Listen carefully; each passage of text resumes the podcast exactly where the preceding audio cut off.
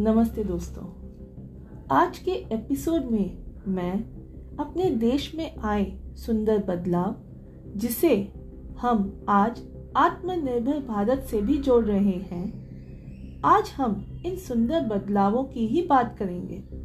दोस्तों, आज भारत का नक्शा मज़बूत है, इसलिए नहीं, हम मज़बूत हैं। इसलिए क्योंकि हमें मज़बूत बनाया गया। हम तो अपनी ही उलझनों में इतने उलझे हुए थे कि भूल गए थे हम इस देश के जिम्मेदार नागरिक हैं। यह एहसास दिलाया, हमें पहचान दिलाकर, जो हमारा आधार बना। जब कोई हमारे लिए डिजिटल इंडिया का सपना देख रहा था, उस समय सबको अपनी छोटी मोटी मुश्किलें ही सबसे बड़ी लग रही थी। जब अर्थव्यवस्था नोटबंदी से गुजर रही थी, वह भी हम सबको बहुत अखरा भले ही तब व्यवस्था में कोई कमी नहीं थी। हर प्रकार से लोगों को अपना काम सुचारू रूप से करने के सारे योगदान दिए जा रहे थे, जो सराहनीय है। लेकिन इन बातों को कोई नहीं करता, क्योंकि हम सब ट्रेंड हो गए हैं। जब गलत हो तो बोलो। कुछ भी अच्छा हो रहा हो तो चुप रहो। जिसने हमारे लिए सपने देखे उसी की बदौलत हम कोरोना कोविड 19 जैसे खतरनाक दौर से गुजर पाए। उस समय सबका काम डिजिटल या कहें ऑनलाइन या घर बैठे बैठे होने लगा। कोरोना के दौरान सबसे ज़्यादा नए बिज़नेस इंडिया में आए। वह बिज़नेस कोई भी बाहर से नहीं आए। वह सारे बिज़नेस हमारे यहाँ परिवार के बच्चे और बड़ों ने मिलकर शुरू किए। ये सारे बिज़नेस मोबाइल पर होने लगे। पैसे का लेन देन भी मोबाइल पे हो रहा, होने लगा। और ये पैसे का लेन देन ऑनलाइन हो गया, इसमें कई मोबाइल एप्स का भी बहुत योगदान रहा, जिससे आम आदमी की सोच और समझ खुलने लगी। इस दौरान परिवार जैसे एक हो गए हों, जो बच्चे शहरों में रह रहे थे वह सभी ने अपने घरों की तरफ़ पलायन कर लिया। कोरोना ने परिवार को मिलाया, लेकिन डिजिटल इंडिया की बदौलत वह परिवार साथ खड़े हो पाए और आज भी अपना बिज़नेस साथ मिलकर कर रहे हैं।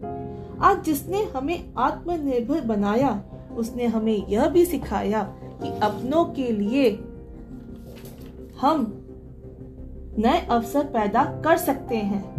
हम सक्षम हैं। सही है।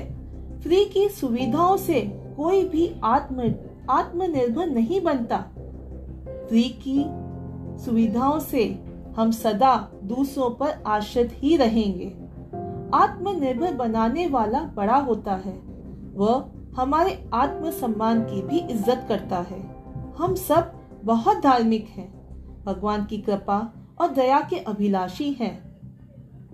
पर हम मंदिर के बाहर नहीं बैठे हैं कि लोग हम पर दया करें और फ्री की सुविधाएँ बांटकर बड़े बने। यह हमें मंजूर नहीं है। अब हमें समझ जाना चाहिए मौके मौके पर ही फ्री सुविधाओं का दान किया जाता है। फिर साल निकलने के बाद वापस दान दिया जाएगा। अब हम आत्मनिर्भर के साथ साथ स्वाभिमानी भी हैं। हमें विश्वास है, कोई हमारे लिए सुंदर सपने बुन रहा है और उन सपनों को पूरा करने की ताकत भी वह रखता है। दोस्तों, अपनी बात को एक छोटी सी कविता से समझाने का प्रयास करती हूँ। आत्मनिर्भर भारत बनाया, उन सबको नमन। आत्मनिर्भरता का पाठ पढ़ाया, उन सबको नमन। पद यात्रा ने नहीं जोड़ा डिजिटल भारत लाया परिवर्तन। पूरी दुनिया देख रही है डिजिटल भारत से परिवर्तन।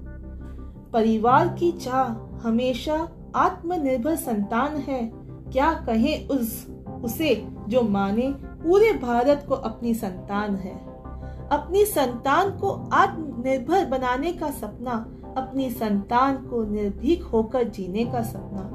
अपनी संतान को हर क्षेत्र में आगे बढ़ने का सपना, अपनी संतान को चट्टान की तरह मज़बूत बनाने का सपना। सब सपने पूरे होंगे, है यह जज्बा उसके सपनों में। अब विश्वास है हमें उसके सपनों पर, उसकी बातों पर। क्योंकि चट्टान सा मज़बूत खड़ा है यह देश अपनी शर्तों पर। यह समझ, समझाई जिसने, उसे कोटि कोटि नमन कोटि कोटि नमन उसे शत शत नमन। जय श्री राम।